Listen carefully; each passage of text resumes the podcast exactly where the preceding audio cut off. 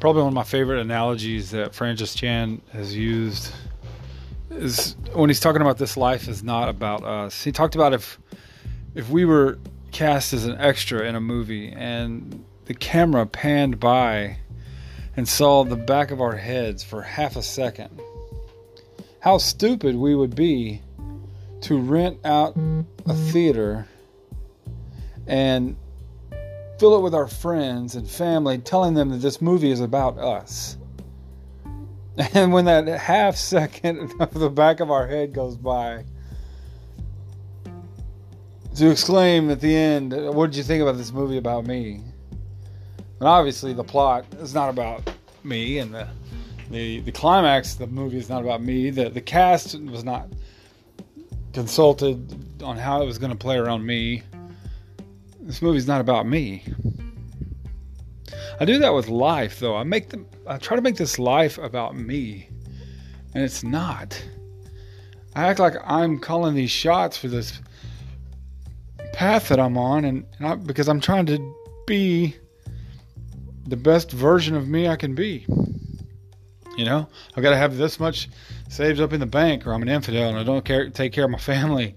I've got to, I've got to have this kind of plan, or um, I'm foolish and I, I, I don't have a, a, a plan for my, my family. I have to, I have to send my kids to this kind of school, or, or um, I'm ignorant and I don't care about the education of my family. I have to.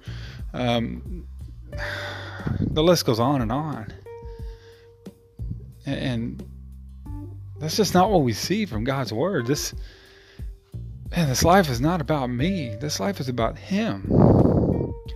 I, just heard a, a, podcast from David Platt, and I I want to apologize for using it. I mean, uh, Dr. David Bryant once told me if you find a sharp axe laying around, pick it up and swing it. Uh, you know, Solomon said there's nothing new under the sun, so the verses aren't new. They shouldn't be new to any of us, but the thought isn't even new. It's just, you know, I love how Priscilla Shirer says it's not about the newness, it's about the nowness. And this is really hitting me in my my nowness. This is really getting me where I'm at in my life now. And in Acts chapter 11, we read this in verse 19. Now they which were scattered abroad upon the persecution that arose about Stephen traveled as far as Phoenix and Cyprus and Antioch, preaching the word to none but unto the Jews only. And some of them were men of Cyprus and Cyrene, which, when they were come to Antioch, spake unto the Grecians, preaching the Lord Jesus. And verse 21 says, And the hand of the Lord was with them. A great number believed and turned unto the Lord. This is pretty pretty much the, the recount of the starting of the church at Antioch. Later on in this passage, we would we'll read that this is the first place that the believers were called Christians. I mean, if you want to you want to pinpoint important churches in the growth of, of the church and in the growth of the kingdom of God, I would have to say Antioch is pretty high up there. Uh, it's important for sending out many missionary Paul on missionary journeys. It, it sent out uh, missionaries all throughout Asia was was crucial and key in what was going on in the growing and building of the church. I find it really humbling, honestly, that all we know about the men that started that great work is that God saw fit to let us know them by the pronoun them. We don't know their names. We don't know where they went to seminary. We don't know how much they had in their bank accounts. We don't know what their families look like. We don't know where their where the kids went to school. We don't know what their retirement plans were. We don't know any of that stuff. But what we do know is that they were preaching the Lord Jesus. And the hand of the Lord was with them. And because of their faithfulness to Him and His work, and because of them seeing that this life is not about themselves, but there's a much bigger work at hand to be done, a great number believed and turned unto the Lord. I sent this podcast link to to my uh, from David Platt to my uh, buddy Joe, who simply sent back to me, "I want to be a them." I want to be a them. Insignificant church planning, insignificant workers in the kingdom, insignificant by the world's standards of nobody knows who I am. I don't care that nobody knows who I am.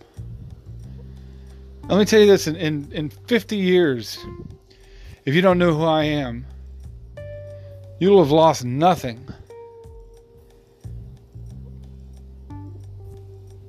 But in one one hundredth of a second after you die, if you don't know Jesus, you will have lost everything.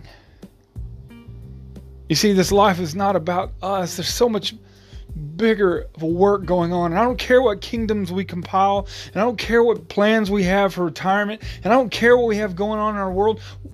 This life isn't about us. I should say, this life isn't about me. And this life isn't about you.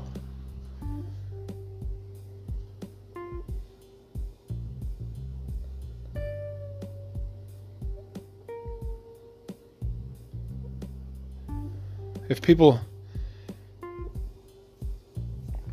could only say one quality about me, one quality about you, would it be having would it be something having to do with us? Or would it be